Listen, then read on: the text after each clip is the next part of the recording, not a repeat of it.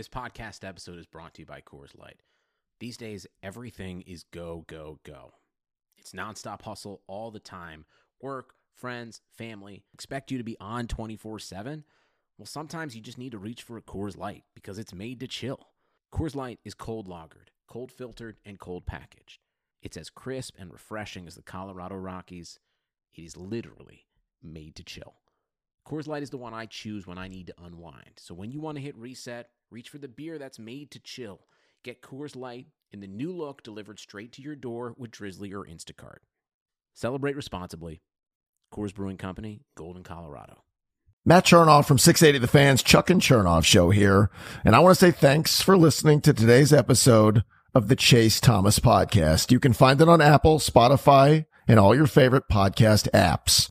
Chase Thomas went to Parkview in North Georgia. He's a local Atlanta kid and he won't let the Luka versus Trae thing go. He interned with us back in the day and you'll always remember him. Anyway, definitely go check out chasethomaspodcast.com where you can find all of Chase's previous episodes, all of his articles, and do him a solid. Leave him a rating and review if you're an Apple podcast listener. Reminder to listen to our show, Chuck and Chernoff, Monday through Friday, 3 to 7 on 680 The Fan, and subscribe to my podcast as well. Welcome to Atlanta, wherever you get your podcasts. Chase Thomas pod, the Chase Thomas podcast. um, my nephew needs me to record. See, I hate. I already hate it. I hate it. All right, welcome back to a Monday afternoon edition of the Chase Thomas podcast. Old friend, long time, long time podcast partner, Jovan Buha of the Athletic. Yovan, good afternoon, sir. How are you? Hanging in there. That's the the best I can say. How are you doing? You know, same old, same old. I, it's getting real. Basketball is here in two and a half weeks. Baseball will be here two weeks um, fingers crossed and everything. The college stuff is just I who knows. Um, I'm just I'm ready to. I had this thought last night where I was like, oh, maybe I could write about this this week, and I I just want something sports related to write about again. Like I am losing my mind not having something that I can actually write about, like actual new stats and actual things that are happening. Um, again, and I'm sure you're the same way, where you're like, you never thought you'd be dying to do a Clippers post game recap, but here we are, right? Yeah, it's you, you miss the the the just experience of like I mean I was just thinking about it. I was like, right now we should be in free agency. Like this should be the second week of free agency right now. Yep. Um, we should already have a champion uh, and just trying to think about like what that would look like and, and what all the storylines like should have been right now. And um, it's just kind of crazy to think about that. Uh, you know, of course, there are bigger things going on and um, you know very very serious things, but uh, in our little part of of the world and with what we do, um, it, it is interesting to think about uh, all the stuff we just haven't been able to do, all the stuff we miss, and, and kind of where things were supposed to be at this point uh, in the calendar. Yeah, but you know things are going to be weird, and I'm honestly one of the blessings from this is that the NBA season moving to December start, like late December. That is something that I wanted to ha- see happen anyway, and now that that's where they're heading, that's going to be awesome. Like that would be so much fun if that was the new normal of just NBA starting on Christmas Day. That that is some that is that is what I want. That is some good quality content. That is what I want. I, I yeah, I mean, it, it seems like what December is the projected date that it's supposed to start. I'm not looking um, at that um, yet because like they, got to get through this season. Let's just see. They can throw out whatever dates they want. I mean, but, that's the yeah. that's the thing. That's the thing. Um, I, I do think it, it's going to be like what what would you put the odds at of, of the season even finishing? Because this year, maybe I. I mean, it's it's hard to even say, but sixty percent. Like I, I don't think season. It, do you mean like the regular season or like just the the, the, the whole season? Like we, like we have a chance. Like we go through the playoffs, we have a, a champion. What would you put those odds at? I would put those odds pretty high. I would say like seventy to eighty. I really think LeBron's going to push this through no matter what. Like LeBron is making oh, this okay. happen. Like I do not think there is any part of him that's letting the season shut down. And I believe in the bubble. I mean, I believe in the other leagues. I believe in like baseball, I don't even know. The fact that they're still going to have like 14,000 fans and that they're going to travel to different places, I understand it's going to be regional and everything, but like, I, those I'm way more like, good luck, man. Um, sure, let's see what happens. But the NBA, the bubble, they're doing everything they can. They're spending all this money to make sure it happens.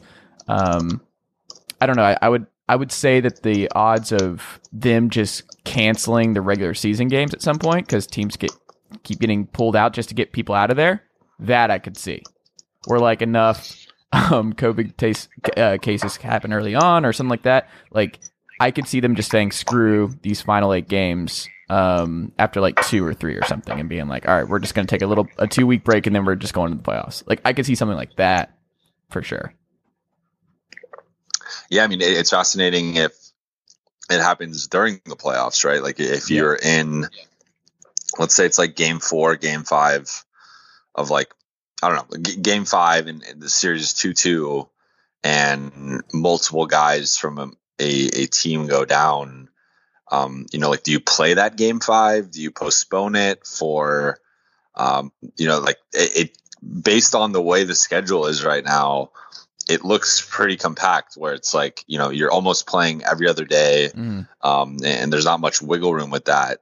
Uh, you know, once you get to the postseason, so I I just I don't know what you do in that scenario, and it's like, what if you are the because I, I think you know I know we're going to discuss multiple teams today, but I think if you are the two LA teams in Milwaukee, to me those three teams are at a different level than everybody else, and and at least up to this point in the season, based on what we've seen, are at a different level than the rest of the field. And I'm like, if, if it's one of those three and, and you all of a sudden have multiple guys go down, like that's pretty tough to, to just be like, hey, you know, Lakers don't play without one of LeBron or AD plus like Danny Green, JaVale, and and you know, they're already missing guys. So I just don't know what the like you know what's the breaking point of, of not letting a team play? And then if a team can't play are they eliminated? Or, or is it postponed? Like what what do you do?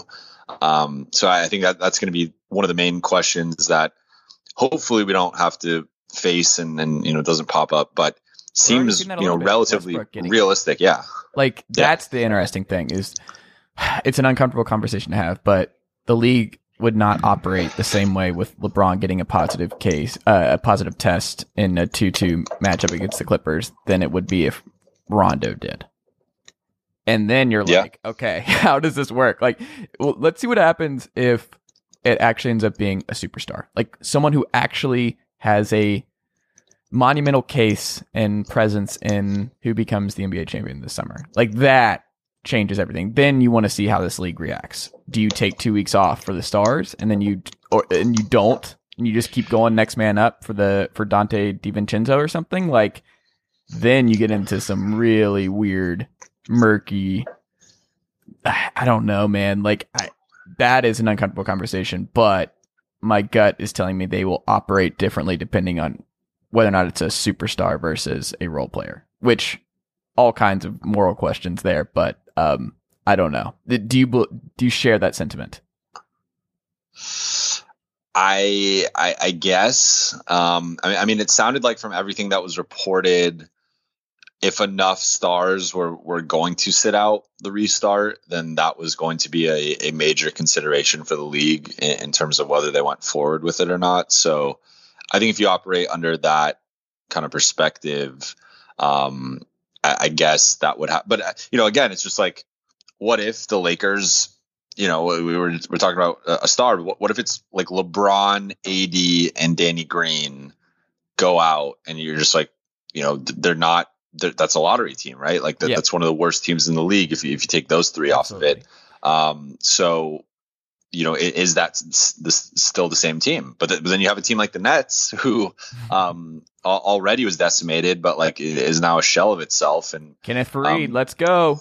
like I, I just I don't I don't know I don't know where the line is um but you know but then you're kind of like okay well what if um I'm I'm trying to think of like who's a st- I don't, let's say like what if Jrue Holiday gets it Mm. and the, the Pelicans keep playing and then Jayson Tatum gets it, and then all of a sudden you shut down the Celtics. It's I don't know. It's just like a little tricky of like where's that line? You know what what level of a star do you have to be? Is it is it like an MVP candidate? Is it like a top ten player?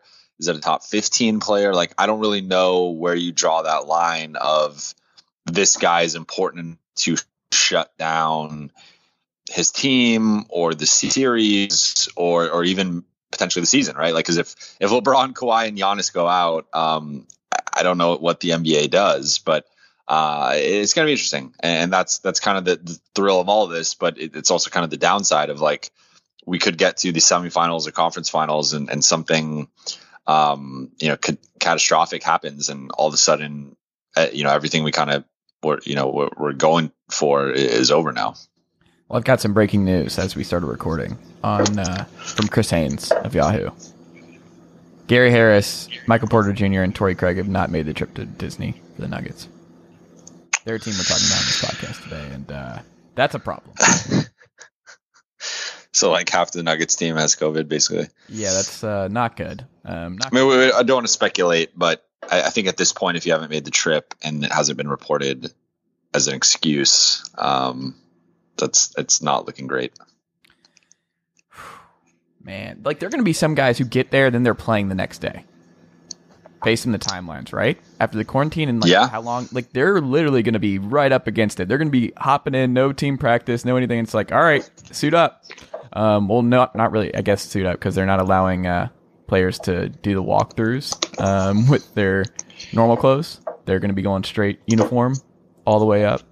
Um, all these little weird components, man. I yeah, that's not good. Um, it's going to be some very summer league feeling basketball to end this regular season. Just a lot of let's just see what happens and shake some rust off, and a lot of guys who've never played with each other, and a lot of five man lineups that just have like 60 minutes or less together on the season that are just thrown together for uh, some high volume um, play. Like it's it's going to be ugly looking. I think like this. It, I'm just happy basketball's coming back, but like I really I think it's going to be quite ugly uh, to see what this looks like with just the limited practice and people coming in and out, and I I don't know. Um, but the three teams that we're going to talk about um, today, Western Conference teams last week, uh, Neil Paine at 538, and I did it, three Eastern Conference teams that we were interested in. Um, this week we're doing Western Conference because Yovan's a Western Conference guy, so we're going to make it happen. And the Clippers, Nuggets, and uh, Mavericks are who we're going to talk about. Um, the Mavericks portion of the podcast, I'll probably be uh, teary eyed and uh, a little emotional, but um, we'll get through it together, Jovan. Um, the Clippers, I, I, think they're a team that you're quite familiar with. Team that I am familiar with that I very much like. They have, um, I believe, the third best title odds behind the Lakers and Bucks, respectively. Um, I want to first ask you, and this was something I had forgotten that right before, I guess the last couple weeks before um, Corona just shut down the league, Reggie Jackson was earning um, Doc Rivers' trust, and now with the news of Shamet, like is Shamet altogether ruled out, is he, or he might come later? I didn't. I saw that he's he, hasn't come. He, he he's going to be there. Okay. Um. Yeah, he'll he'll be there. He's just uh, still dealing with uh, Corona. So he just didn't. He didn't opt out. He's just dealing with that. No, no, no, no. He's okay. he's yeah. Um, is that true? Is Doc trusting? And I was looking at Reggie's shooting numbers, like in LA, and you're like, oh, he was like shooting 45% from three, and you're you're going, huh? He might play crunch time for the Clippers in the playoffs this year. Is that is that a crazy thought, or was that real? And Doc really does trust Reggie Jackson right now. Uh, I I would I would kind of hedge somewhere in the middle. I, I don't okay. think he's going to be closing games. Um, I, I think a, a fascinating question to me um, and, and, this has been going back to the preseason, has been what the Clippers closing lineup is going to look like. And, and I think there's almost two conversations where one side is is what it should look like, and one side is what it's going to look like. Mm. Um, because, in, in, my opinion, as someone who has covered the team, um, obviously all season, you know, watch them as much as anybody. Uh, I, I don't feel great closing games with Montrezl Harrell, Lou Williams at the highest levels. Mm-hmm. You know, against the Lakers, uh, against the Bucks, or whoever comes out of the East, if if they, you know, assuming the Clippers make it there. Um, I, I don't feel great about that combination because for as good as they are offensively, especially in the pick and roll together, um, you can score as many points in the pick and roll against them uh, if you're targeting them. Uh, we, we saw it became a storyline against the Lakers with Lou Williams of, of LeBron targeting him, and, and there was uh, a sequence of about three or four consecutive possessions where the Lakers scored targeting Lou in the pick and roll, and, and that kind of became a storyline, and I think it was overblown. And then on, on the Clippers side, they were kind of like, yeah, well, this is one game and it's LeBron and, and the Clippers will figure it out. But this has been something that's been going on. You know, right before the All Star break, they lost games to the Sixers and the Celtics with, you know, I wouldn't want to put it all on Lou, but there were critical defensive possessions that those teams scored on directly because of Lou. You know, Boston did the exact same thing the Lakers did uh, with Jayson Tatum as the ball handler, targeting whoever Lou was defending. They would bring his man uh, as the screener and then force him to either switch onto the ball handler, which you obviously don't want him switching on to Tatum or, or LeBron, or to try and recover to that guy who's either popping out or rolling. And Lou is not great at recoveries. So either way, it put the Clippers in a predicament. Um, so I, I think that is a storyline to watch because Lou Williams on paper is probably the third best guy on this team. You know, he, he definitely is uh, an important Clipper figure. You know, you look at the last couple years, he, has been the leading scorer, hit some big shots in, in the playoffs against the Warriors. Like, this is an important guy in that locker room, but he's someone that might have to be benched at games just for how bad he is defensively. Like, he's in the conversation for worst defender in the league, and, and that's not hyperbole. Just look at the defensive metrics. Like, across the board, he, he rates in like the bottom 10 in, in most, you know, catch all defensive metrics. So the Clippers have a dilemma with, with Lou Williams. And, and then I think they kind of have a dilemma with Montrezl Harrell just because he's six foot seven and he, he's, he's active defensively. He, he takes charges, but at the end of the day, there are limitations to having a, a, undersized five, and he's not a Draymond Green level defender. You know, he he has limitations. He's not a great rim protector. He's not a good defensive rebounder. Um, his rotations can be a little shaky. So I just think when when you combine those two together defensively, yes, the other three guys on the court might be Kawhi, PG, and Pat Bev, but I don't think that's good enough to make up for having you know a, a average to below average defender in Trez and a really bad defender in, in Lou. So to me, you know, we, we went into the closing lineup situation. Like I, I think a, a, more realistic option is is maybe is maybe benching Lou, going with Pat, maybe putting Marcus Morris in there, putting JaMychal Green in there, um, and, and, that mm. that maybe gives you another kind of bigger four to, to help Trez on the boards. Um, you know, I think the, the, locks to close games are Kawhi, PG, and Pat. Those are the three yeah. guys who are going to be out there. He's also it's the other two spots that are going right. to be um, kind of rotating. Like Pat Bev is actually a low key, like great rebounder, like one of the best rebounders for his size in the NBA, right? Yeah, no, Pat Bev to me, honestly, and and I, I, think most people who watch this team closely will agree, he's probably the third most important Clipper. Yeah. Um, if you look at just you know uh, you know the on off metrics, um, just what he brings to the table. He, he's like the ultimate three and D guard that you want next to ball dominant wings. Like you know, you saw it in Houston. You're seeing it now with, with Kawhi and PG. Like he's low usage, doesn't need the ball, can handle the ball and run pick and rolls if you need him to, can play make a little bit, but is fine spotting up. You know, he's been shooting uh, 46% on threes in 2020. Um, you know, and defensively, he, he had a little bit of a down year quietly last season. You know, was not up to his normal levels. This season has bounced back, is an all defensive candidate. So I, I think with with you know those as long as you have those three on the court, you have a chance. I think against anybody. Yep. Um, but I, I do think Doc is going to have to be really careful what he does with the other two spots because I, I think if if you're going with Lou and Trez, you have to be scoring at an insane rate, which they're capable of, mm-hmm. but you also have to be flawless defensively and then really be in tune with your rotations. And I just, I, have seen it enough this season to, to, question it. What do they not like about Shamet? What are what is Doc and the coaching staff? What is it about his game right now in his development that they just don't trust? It's a good question. I, I think I think it's a couple things. I mean, I, I think defensively he presents while not as bad. I, I, think he's closer to league average defensively. Um, but I think they're they're not high in his defense, and they're almost like if we're gonna have a a guard who can't really defend out there, let's just go with Lou. Mm-hmm. Um, I think he is a little. He's also kind of fallen victim to just the realities of the rotation, where Paul George starts at the two, not the three. Like the, the Clippers have opted to go bigger, not smaller. So if you think about Paul George starting the first and third, at, at, you know, at the two, then you have Lou coming in at the two. Yeah um, there's only so many minutes there. So Landry's actually had to play a lot at the three once they added Reggie Jackson and, and kind of slid everybody up because Lou was kind of the, the backup one for, for a while. Mm. Um, so, I mean, part, part of it too is he went through a phase during the season. I mean, he was injured to start the year um, for, for a while.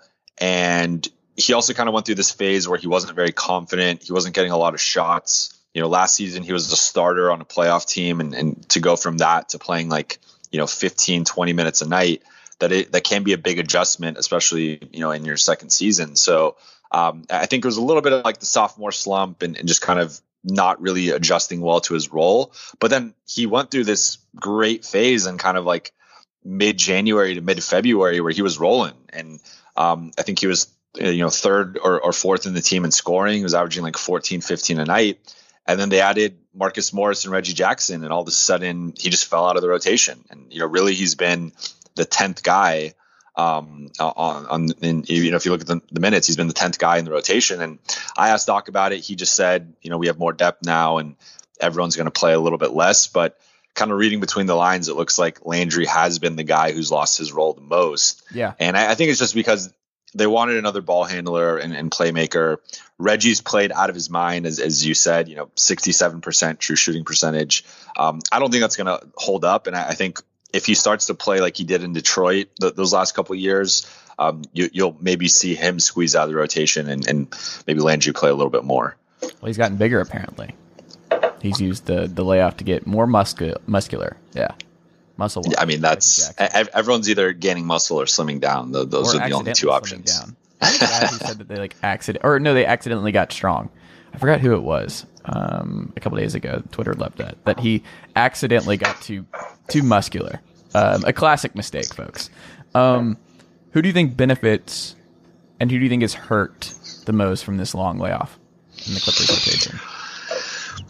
Uh, benefits, I would probably say Paul George. Okay. Um, you know, he just said that he's had a really weird season because uh, on the surface, you know, he's like 21 points, uh, six rebounds, four assists. Like those are all star level numbers. You know, not not the same um, you know numbers he was putting up last year with OKC, but you know, Paul George has been pretty good, and I think he's gotten a lot of criticism in the national media from you know just kind of comparing him to his OKC uh, numbers and, and, performance, and sort of criticizing him as like you know not the best number two option, or um, you know kind of failing to meet expectations. And I just think a lot of it was he had double shoulder surgery in the offseason. He he was not able to work out um, until the season started and you know didn't resume basketball activity until the season started missed the entire training camp and preseason uh, and then comes back at you know after missing the first 11 games and plays pretty well. Uh, but just really I, I, think with how many injuries they've had and then him getting injured again injuring his hamstring in, in january like he just was never able to find any type of rhythm. Uh, so he just said that a few weeks ago he finally cleared his shoulder rehab. He's back to 100% and he's actually confident. And, and he he kind of opened up and said you know i had insecurity during the season with my shoulders. I was concerned they were never going to fully recover. You know I, I, thought they were supposed to recover you know quicker than than they did. So he he kind of was dealing with that. And you can kind of see it because there was times he was passive. Um, you know more often than not it felt like lou or trez was the second option not pg so i think he's someone who's really going to bounce back. Um, if you're saying the guy who's going to I, it's tough to say. Uh, I would maybe say Reggie, just because I, you know, he's averaging 20 minutes a night, and I just don't see in a, a playoff setting with Pat Bev and, and Lou and Kawhi and PG ramping up their minutes. I don't see how Reggie continues at this 20 minute uh, a night kind of you know pace. And I also think he was playing so well that I'd be shocked if he continues shooting 45% on threes or, or you know 67% true shooting percentage. So I think he was kind of a reclamation project that was playing really really well and lost that momentum um, with, with, the break. So we'll see if he can pick it up again. But I, am I'm, I'm kind of skeptical. Uh, maybe Landry too, just because I think he's also going to get probably squeezed in the rotation. Um, Ivica Zubac could lose his starting spot potentially. Who knows? Um, mm You know they benched him in the, in the postseason last year, so I think those would be the three guys I would look at. Uh, but right now, I'd say it's probably Reggie. What do you think is the lineup the five man lineup that you think Doc and the staff believes the the Lakers just they can't handle the best lineup Lakers can throw at the Clippers with this group. They still just they can't handle it and they trust it more than anything else. I, I think it's probably Trez, Marcus Morris, Kawhi, PG, and Pat Bev. Yeah. Um, I think you can switch pretty much one through five with that lineup. I, I think you have Trez and, and Marcus Morris are you know kind of stout guys that they have strong bases. They can get into the the back and legs of Anthony Davis in the, in the block. Um, you have Marcus, Kawhi, PG, and Pat can all switch on to LeBron, um, and you can kind of do one through four switching on him. And then just defensively, I think that's a really sound group. And then offensively, um, you, you, got Trez as a screener and roller. Um, you, you got Pat and Marcus as spot up guys uh, but also guys that can attack a, a closeout or just you know Marcus can do stuff on like the secondary action side. So um, I, think that's a nice offense defense balance where um, you, anytime I think you're going with Trez, there's going to be some concerns with the defensive rebounding and the rim protection. I, I thought you saw that in the third Lakers Clippers matchup where it seemed like the Lakers started to get more lobs, more offensive rebounds.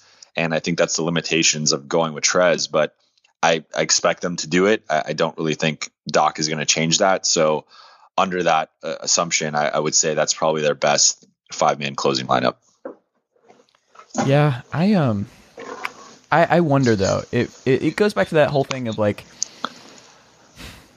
the Lakers' best thing is they're they're big and they're not relying on their guards, and it's really hard to match up with AD and LeBron and pick and roll. It's hard to deal with them, but part of like today's game is just uh, emphasizing what you're already good at and playing I always get nervous when teams overthink it and just go, well, this team is this kind of they play this way, so we have to match that. Instead of just being like, no, we're going to make them match what we're best at. And I wonder if the super big lineup the Clippers run out um, with PG at the 2 is doing a little bit too much because they're too worried about uh, the Lakers. But like you said, being able to switch one through five across the board is huge against that group, and stifling them and making those perimeter players on the Lakers do stuff um, is a big thing, especially with Avery Bradley.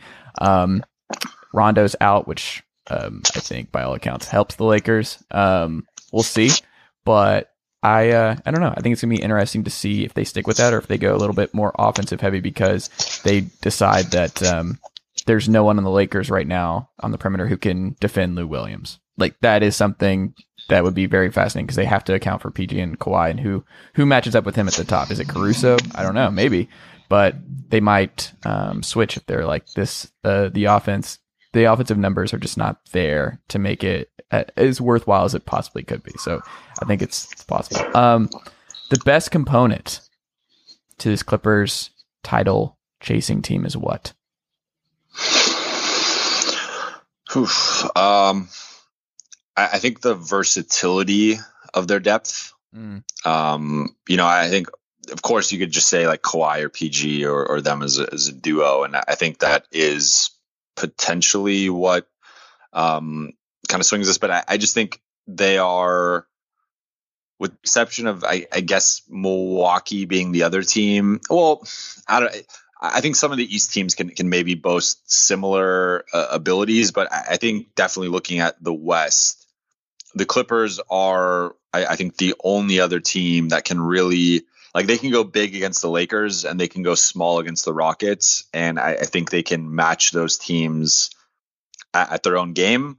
Eh, while also potentially doing what you just suggested and and staying kind of more true to themselves, and we, we saw that uh, right before the break in Houston where everyone was talking about, you know, the Clippers are going to go small with, with JaMychal and or Marcus at the five, and you know they're going to out small ball Houston, and they ended up staying big. And and Zu and Trez just killed the Rockets inside. And, Yeah. You know, they combined I think for like 36 points, and it was just like a bloodbath on, on the interior of you know rolls to the rim and, and offensive rebounds and dunks, and uh, they they just killed them inside. So I, I think this team you know, not only are they deep where you can make the case, I mean, I think one through 10, they're probably as deep as any team in the league. Um, but the, the kind of versatility of that depth of, again, you, you can go with, with Zu, who's a more traditional, you know, seven footer, or you can go with JaMychal, who's a stretch five, or you can go with Trez, who's this kind of energy activity guy.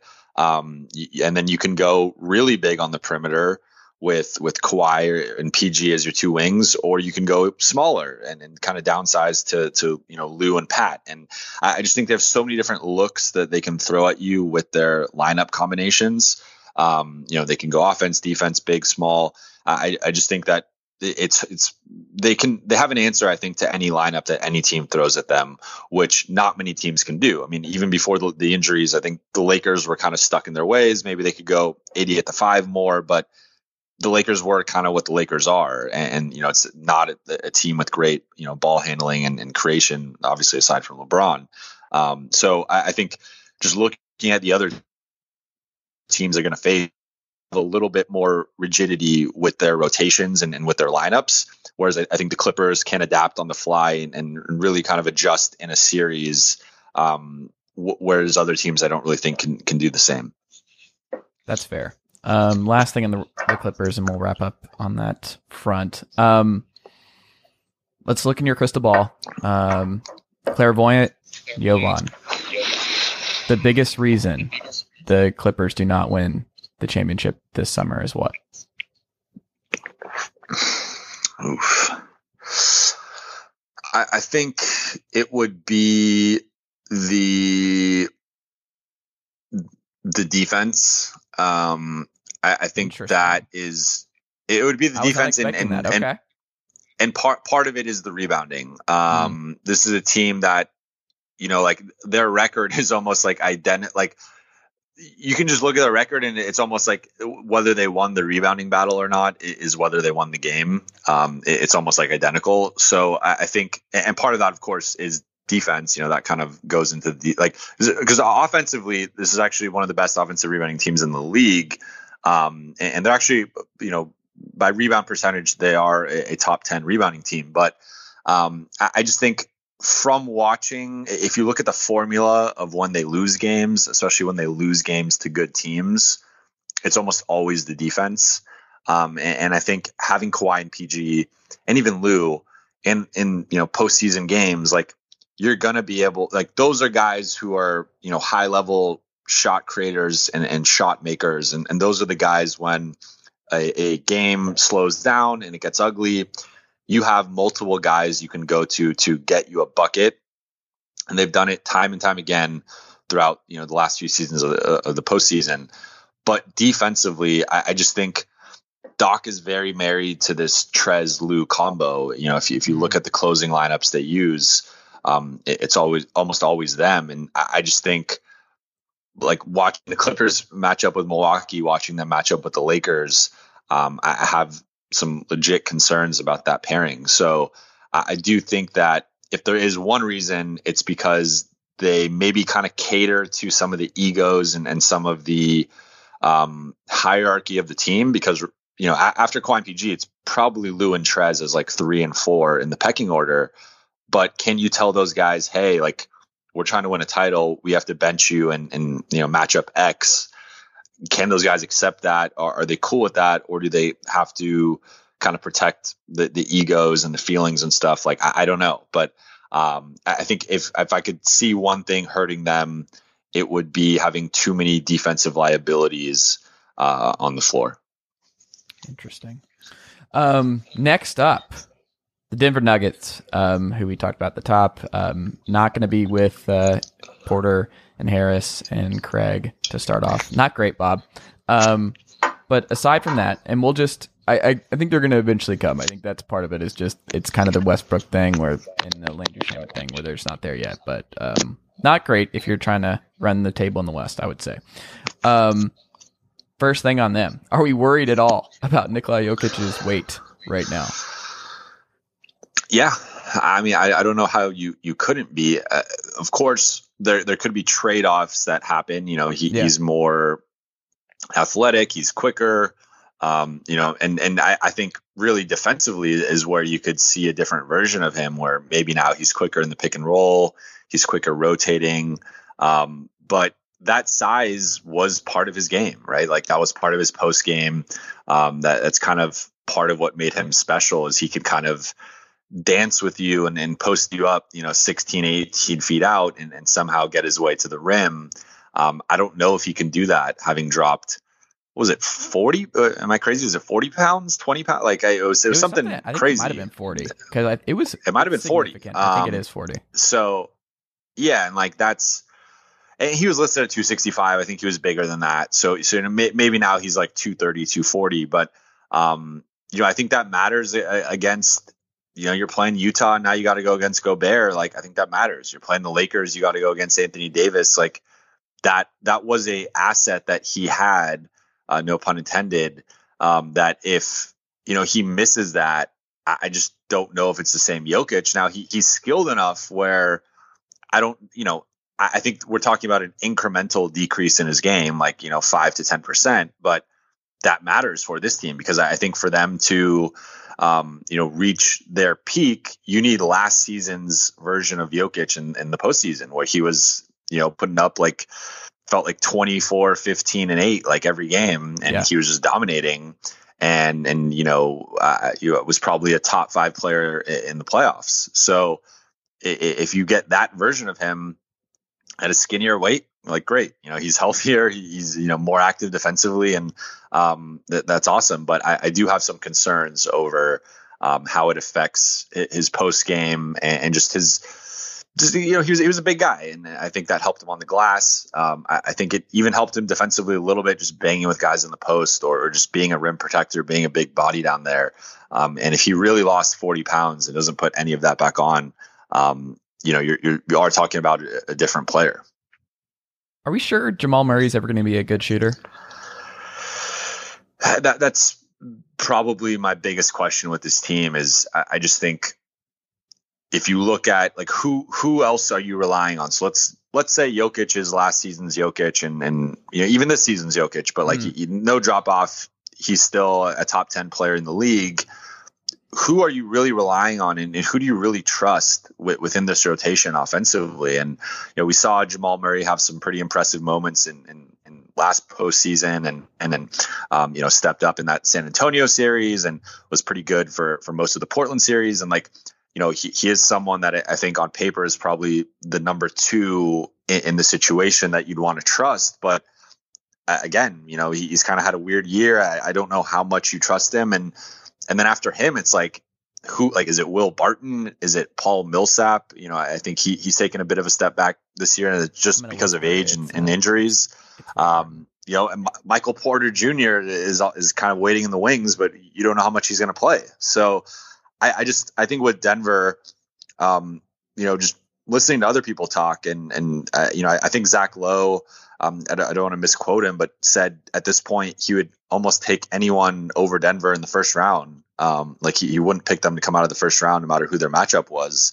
Um, and you know, because they're obviously not going to be the one seed. So I, I just think like hearing that and then you know Kevin Pelton and different people talking about it, it's like people are low on Denver, and I do think there is some cause for concern with. Um, you know, now obviously they have all the, the COVID tests, and that's kind of a reason for concern. But just looking at this team and, and kind of, you know, defensively, I, I think they don't match up great with big wings. Um, and, and you know, of course, Jokic. I, I think there are some limitations to having him as your primary ring uh, rim protector. And then offensively, I, I just don't know. You know, they're a, a team that's going to rely a lot on three point shooting and, and their shooters stepping up. And I, I just don't know if you if you trust that. Yeah, I mean, I'm a big Monte Morris guy. I remember this was really getting in the weeds in the NBA uh, Twitter sphere uh, last summer, or I guess this was last spring when they when Isaiah Thomas signed there, and it was like, oh, this is terrible. I was super upset about it because like this is not where he needs to be. Like he needs to be in Orlando, be the sixth guy, just play the DJ Augustin role, get him out of there.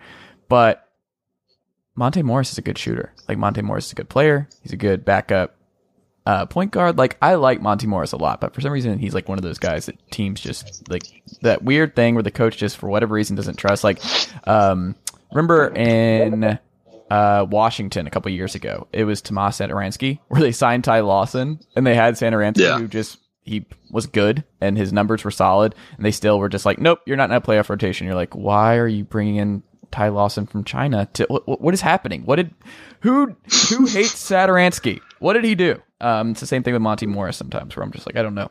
Um, but when you look at um the other elephant in the room there, it's Gary Harris is um. It feels forever ago that Chris Herring wrote the Gary Harris could be the next Kawhi Leonard piece on 538. That feels like a long, long, long, long time ago. Um, I love the idea of Gary Harris. It was a fair piece at the time. I just he's the only negative of all their big minute getters on uh, according to Raptor 538's Raptor stat, which I love. Um, only one. Off, he's just a negative offensive player. He's not shooting the ball well. His shot's just gone. Like it's just broken. And if you have him out there, Millsap out there, Jamal Murray, who's like never going to even shoot like league average apparently from three, I, I don't know how you score enough. Like I don't know how this team functions enough. And I guess a lot of it's just hoping on Jokic's elite passing and vision to find guys. Um, but I, I don't I don't think I bet on it. And like when Will Barton, I think is clearly your second best player.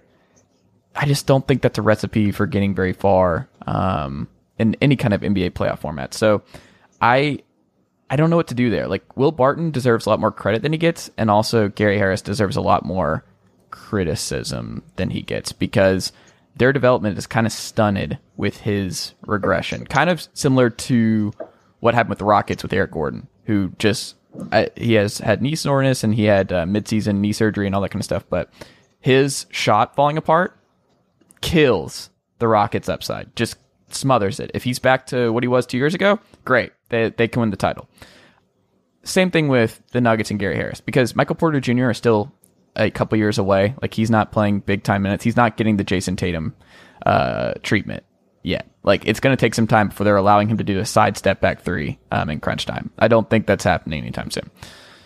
With that being said, Gary Harris is your veteran. He's the guy who needed to develop and blossom next to Barton, next to Murray, next to Jokic, next to Millsap. And that hasn't happened. And I think that is just a humongous thorn in the side of Denver's potential playoff upside. I, I'm with you. I, I mean, I, I'm someone that I haven't given up on Gary Harris yet, but it, it's not looking great. do you think? Um, was he 25? He is 25, turns 26 this year. Okay. Um, but yeah, I mean, I, I think that that's where ideally you'd like to see more of Michael Porter Jr. Like I, I um, you know, for, from remembering the Clippers Nuggets game back in January, uh, when it, that that game was in Denver and the Nuggets beat the Clippers. It, it was like a, it was an eight. It was one of those games where it was an eight point win, but they were up by double digits for most of the game, and the Clippers made a, a, late fourth quarter comeback. Uh, but Michael Porter Jr. absolutely destroyed the Clippers, and they had no, you know, matchup for him. Um, uh, you know, and they're they're going small on him, so that was kind of part of it. But I just think as a second unit weapon, he can really change games um, if he can drop, you know, eight to twelve points in a quarter. Um, and he definitely has that potential. Um, so you, you'd like to see him play a little bit more, and, and he's, you know, really like behind Jokic could arguably be their their second best offensive weapon. Um, You know, at, at kind of when he's hot.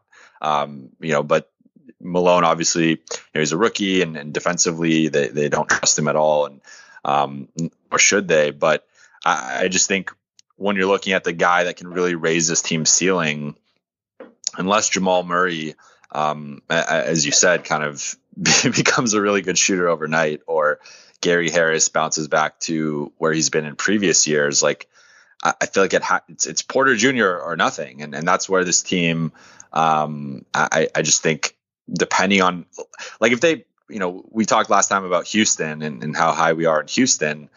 If they match up with Houston in the first round, like it's hard not to pick Houston. Oh no, Uh, I'm even even pencil that one in. and, and, and also another thing we got to mention is like they're one of the biggest losers of home court advantage being eliminated because you know the altitude and and how you know that well the, the crowd's okay but really it, it's mainly the altitude and, and just kind of the challenges of playing in Denver. Like that that's been one of the toughest places to play for forever so um I think them losing that as well and, and it looked like they were going to be the three seed um so they would have had at least home court advantage in one round like that that I think that's going to hurt them. And if they play uh, Houston, OKC, Dallas, like I think any of those three teams could beat them. Um, it, it would not surprise me. All right, well, let's talk about that last team quickly. The Dallas Mavericks. Um, I'm just going to give you some Luka stuff real quick. Luka has an 8.7 more on this team, one of the best in the NBA. Third in offensive Raptor. Fifth in total Raptor. There are only four players ahead of him in this Kawhi, Giannis, Harden, and LeBron. Um, he is everything you look at is just he's going to be the MVP of the league in the next two to three years. Like that's that's happening. Um, this is his first opportunity to really show out, um, and we'll have to see what the seeding looks like. But if they get the six seed or the seven seed, if they get matched up with the Clippers, and we've talked about this, um, I'm very fascinated what happens here because Dwight Powell was a, like a really important cog at the four for them, and it's probably gonna be Maxi Kleber um, at the four, or they can go super small with uh, Dorian Finney-Smith, who usually starts at the three. Um, that lineup, though, I, I I'm concerned because like if they get matched up with the Clippers in round one, and they have to use their second most used lineup in the season, which was um, Doncic, Curry, Hardaway, uh, Finney-Smith, and Porzingis. Like, I don't know how that can handle the Clippers late in games. I don't. I, I don't think that's. It, it, I understand the idea behind it. Maybe like Carlisle loves playing three point guards and everything else, but like, I don't know. Do you think the Clippers are at all concerned about the the, the Mavericks going super small and just a bunch of rangy shooters, and then Doncic just trying to go God mode um, on uh, Kawhi Leonard? It, so I dug into this matchup uh, back in March once things got postponed and I had some free time on my hands. And I, I do really think this is a bad matchup for the Mavericks. Same. Um, and I think we, we might have talked about this a little bit last time, but um, on on one end, you have arguably the, the team that's best equipped to defend Luka in the league with Kawhi, with PG, with Pat Bev. Um, Rodney McGruder actually played him pretty well in, in the two regular season matchups. Um, e- even a guy like Marcus Morris, I, I think, can you know kind of hang with him a little bit. Um, so I, I think watching how well the Clippers defended Luka in the regular season, he still got his 28 29, but I think he shot like 36, 37%. Um, he did get to the free throw line a lot, but I thought some of those calls are calls he's not going to get in the postseason, especially his first postseason. Uh, so I just think, you know, Luka, you know, still might get his because he's that great. But if he's doing so as effic- as inefficiently as he was, uh, you know, the Clippers were really being physical with him, really, um, you know, pushing him away from his spots. And anytime he got into the paint, they were they were hammering him. I, I just think that's not a great matchup for Luka, uh, especially in his first postseason. Then on the other side, Dallas doesn't, you know, Dallas I, I think is is another team that's that's deep. They do have some lineup versatility, but if they do have a weakness defensively, it's they their wings are not really you know that good in, in terms of matching up with bigger wings. Like you know, T- Tim Hardaway is about six five six six. Dorian Finney Smith is really skinny. And uh, you know, Kawhi absolutely destroyed Dorian Finney-Smith. I mean, he had one possession where he literally caught it, faced him up, took one dribble, and dunked on him. And it was just like, th- this is not like. So I think what they're gonna have to do is that they're gonna have to play a lot of Maxi Kleber, and, hmm. and you know, he was the guy who kind of checked Kawhi okay, at, at least forced him in, into jumpers.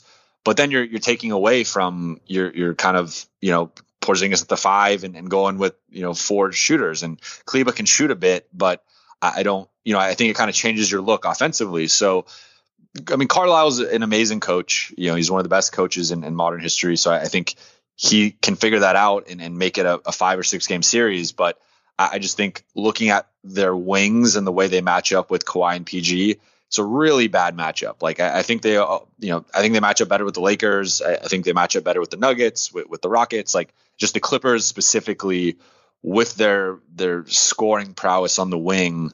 Uh, I think that's like the one weakness. And of course, obviously, Luka isn't going to be checking Kawhi or PG. So I, I just. Uh, yeah, I, I, think this is a bad matchup for. So I, if any team is trying to move up in the post, you know, I, think it's Dallas. And if Dallas or moves up, look, they have this or go down. But they have the third best net rating in the West, and um, you know they're two and nine in games decided by three points or, or, or, fewer, and that's the worst mark in the league. So, and some of that we've seen with teams like the Timberwolves in the past, where they have some bad luck in close games, um, and, and you know Dallas has probably had some of that. So, if that kind of tilts in their favor, all of a sudden they win a few more games and are you know the four or five seed potentially. So I think Dallas is is a team no one's going to want to see in the first round because you know Porzingis was hitting his stride, um, and, and, at his peak, he's a All Star you know All Star level player. So you you pair that with an MVP, and that's a really tough out, and, that's why.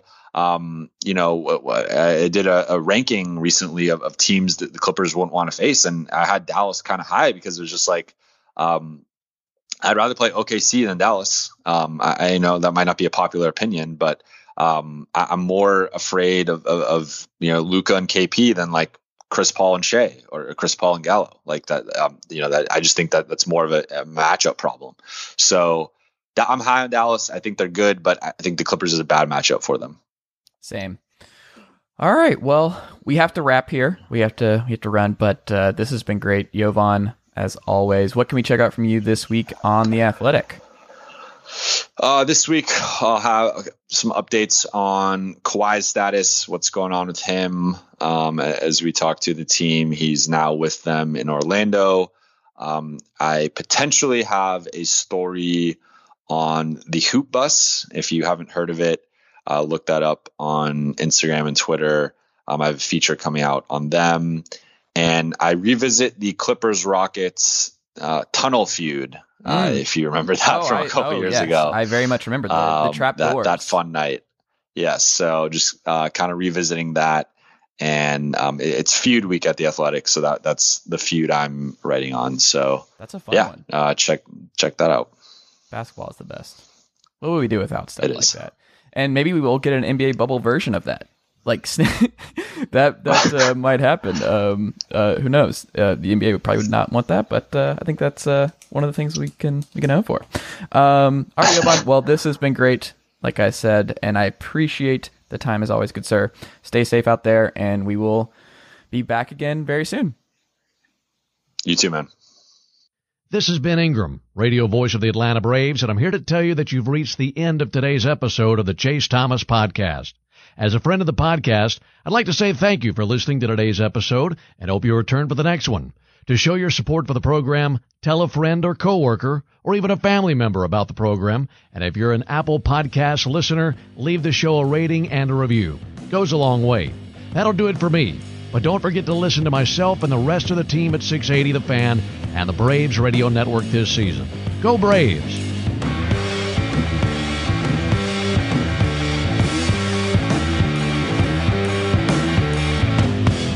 Nicely done, nephew.